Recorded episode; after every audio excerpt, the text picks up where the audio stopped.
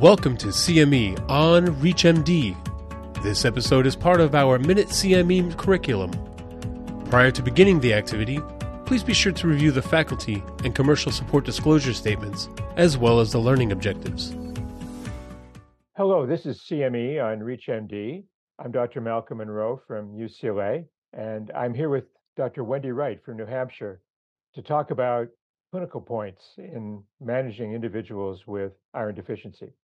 Wendy, what can you tell us? Well, let me just start uh, by introducing myself and welcome and thank you, Dr. Munro. Uh, I'm Wendy Wright. I am an adult and family nurse practitioner and the owner of a nurse practitioner owned and operated primary care clinic located in New Hampshire, where I have 11 nurse practitioners and uh, about 6,500 primary care patients. So it's truly my pleasure to be here today. Let's jump right in because I know we have limited time.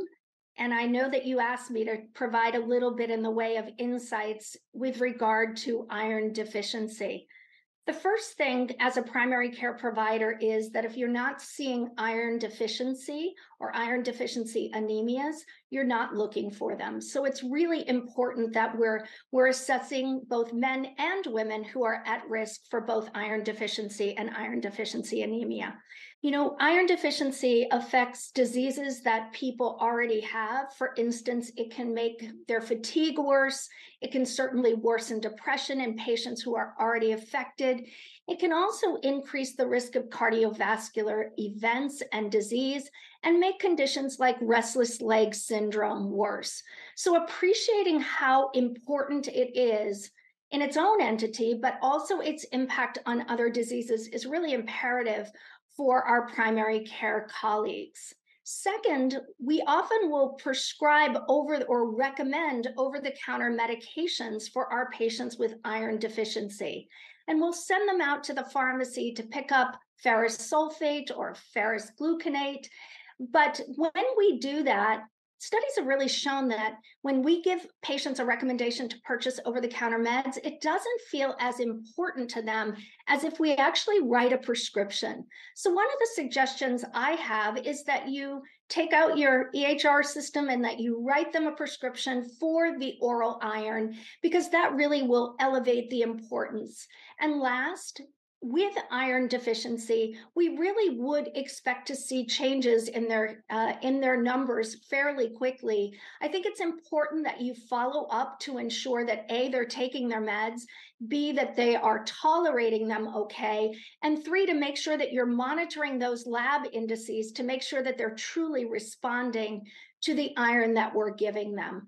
I think these are all just some tips on ways that we can improve patient you know, uptake with their medicines and also patient adherence. So, Wendy, when do you think, uh, just give a little guidance to uh, the appropriate times for reassessing them, perhaps with ferritin, hemoglobin measurements, as well as uh, how well they're tolerating? When, when, when do you do that? Sure. I know that we begin to see changes within just a couple of weeks. But once you've corrected, if it is an anemia, once you've corrected the anemia, it can take three to six months to, to fill that, uh, that savings account up, or what we call the ferritin, but the savings account. So it's really important that we educate our patients that their treatment doesn't stop once an anemia is corrected, but that they really continue on with their iron in order to make sure that we're giving them those iron stores. That's great.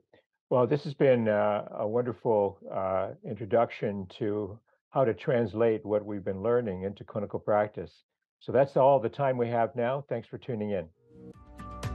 You have been listening to CME on ReachMD. This activity is provided by Omnia Education and is part of our Minute CME curriculum.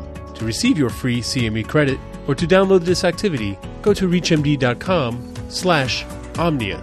Thank you for listening.